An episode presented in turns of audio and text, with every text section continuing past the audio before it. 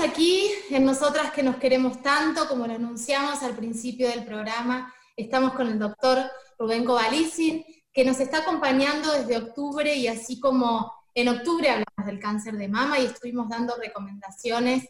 Eh, para nosotras es fundamental seguir hablando de tratamientos, de síntomas y aportando desde este lugar eh, algo en relación a la salud y en este caso a lo oncológico. Estamos en el mes del cáncer de próstata, Rubén, bienvenido otra vez y gracias por hacerte huequito.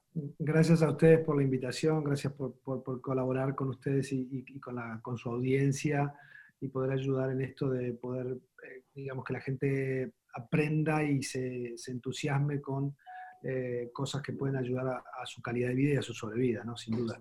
El mes de noviembre es el mes del cáncer de próstata, de la misma manera que en octubre es el mes de cáncer de mama.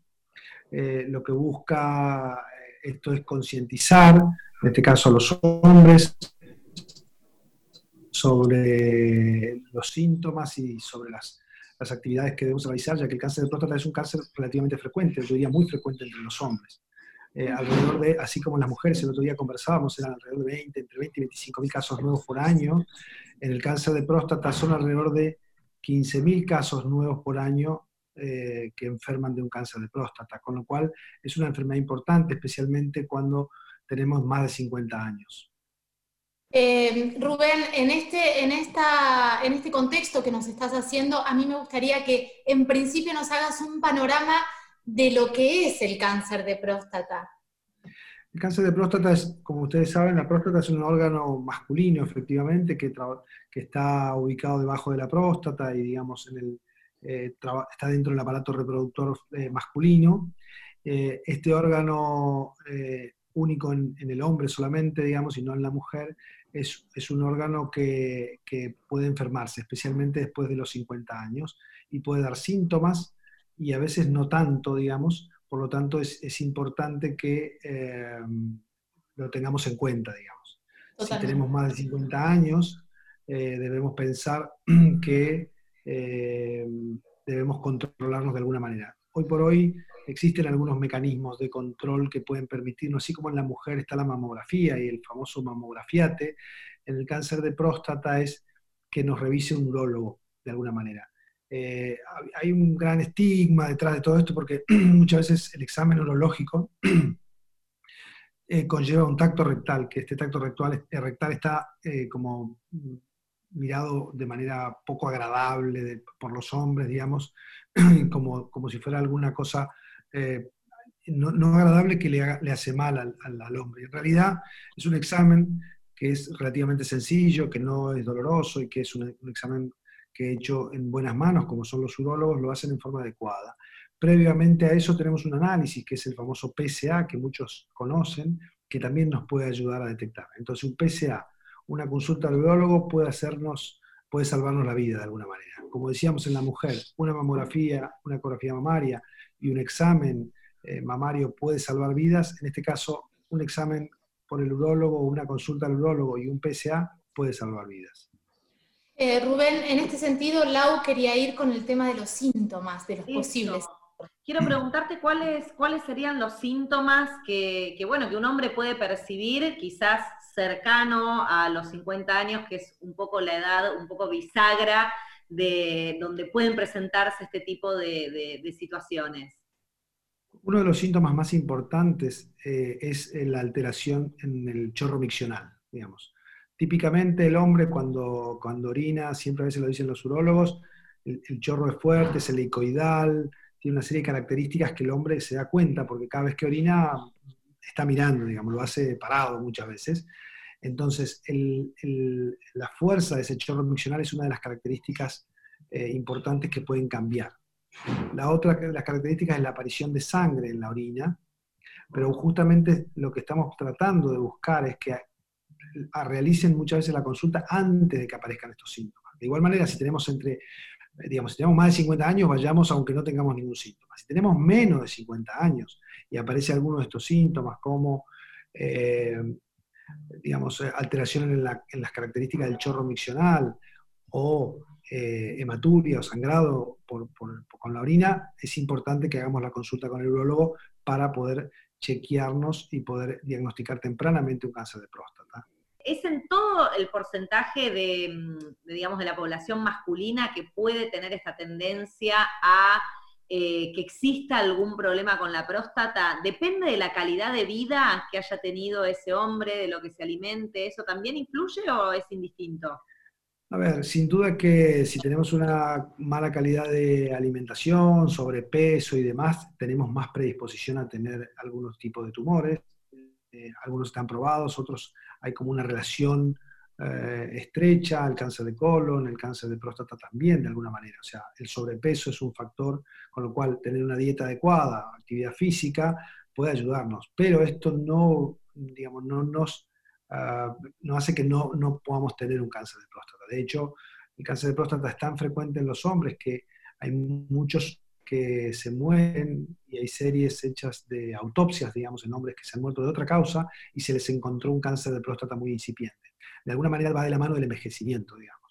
El envejecimiento del, ser humano y el envejecimiento celular genera un, riesgo aumentado de muchos tumores y en este caso de la próstata y de las células de la próstata que predisponen a tener un cáncer de próstata. Pero después pueden ser muy diferentes. Hay tumores que son de muy lento crecimiento y que se los puede vigilar, y hay otros tumores que son muy agresivos y pueden dar metástasis rápidamente. Por lo tanto, es muy importante hacer la consulta para saber qué tipo de tumor, primero que tenemos un tumor o no, y segundo, qué tipo de tumor tenemos, porque por ahí tenemos 75 años, un PSA levemente elevado y un tumor de crecimiento lento que podemos vigilar y no hacer ningún tipo de tratamiento también.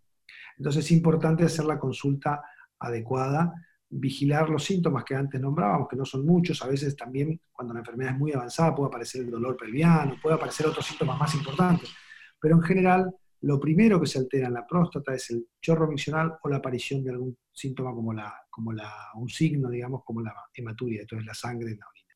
Rubén, y hablemos del después, ¿cómo es el, el postoperatorio y cómo es también el porcentaje cuando hablamos en relación al cáncer de mama? Contamos con un porcentaje altísimo de curación. ¿Cómo es el porcentaje en ese caso en relación al cáncer de próstata? En el, cáncer de próstata los, porcentajes de curación son menores que en, el caso del cáncer de mama, pero también hay posibilidades de curarse un cáncer de próstata cuanto más tempranamente lo diagnosticamos. Eh, la cirugía es una opción, la radioterapia también es otra opción, eh, y bueno, en la medida en que el tumor es un poco más grande o, tienen, digamos, algunas alteraciones eh, biológicas diferentes, hay tratamientos muy diversos. Muchos de ellos impactan eh, negativamente en la sexualidad, por eso cuanto más tempranamente consultamos y más tempranamente podemos tener una cirugía o algún otro tipo de, intervención terapéutica, quizás tengamos menos impacto en nuestra sexualidad, digamos, a largo plazo.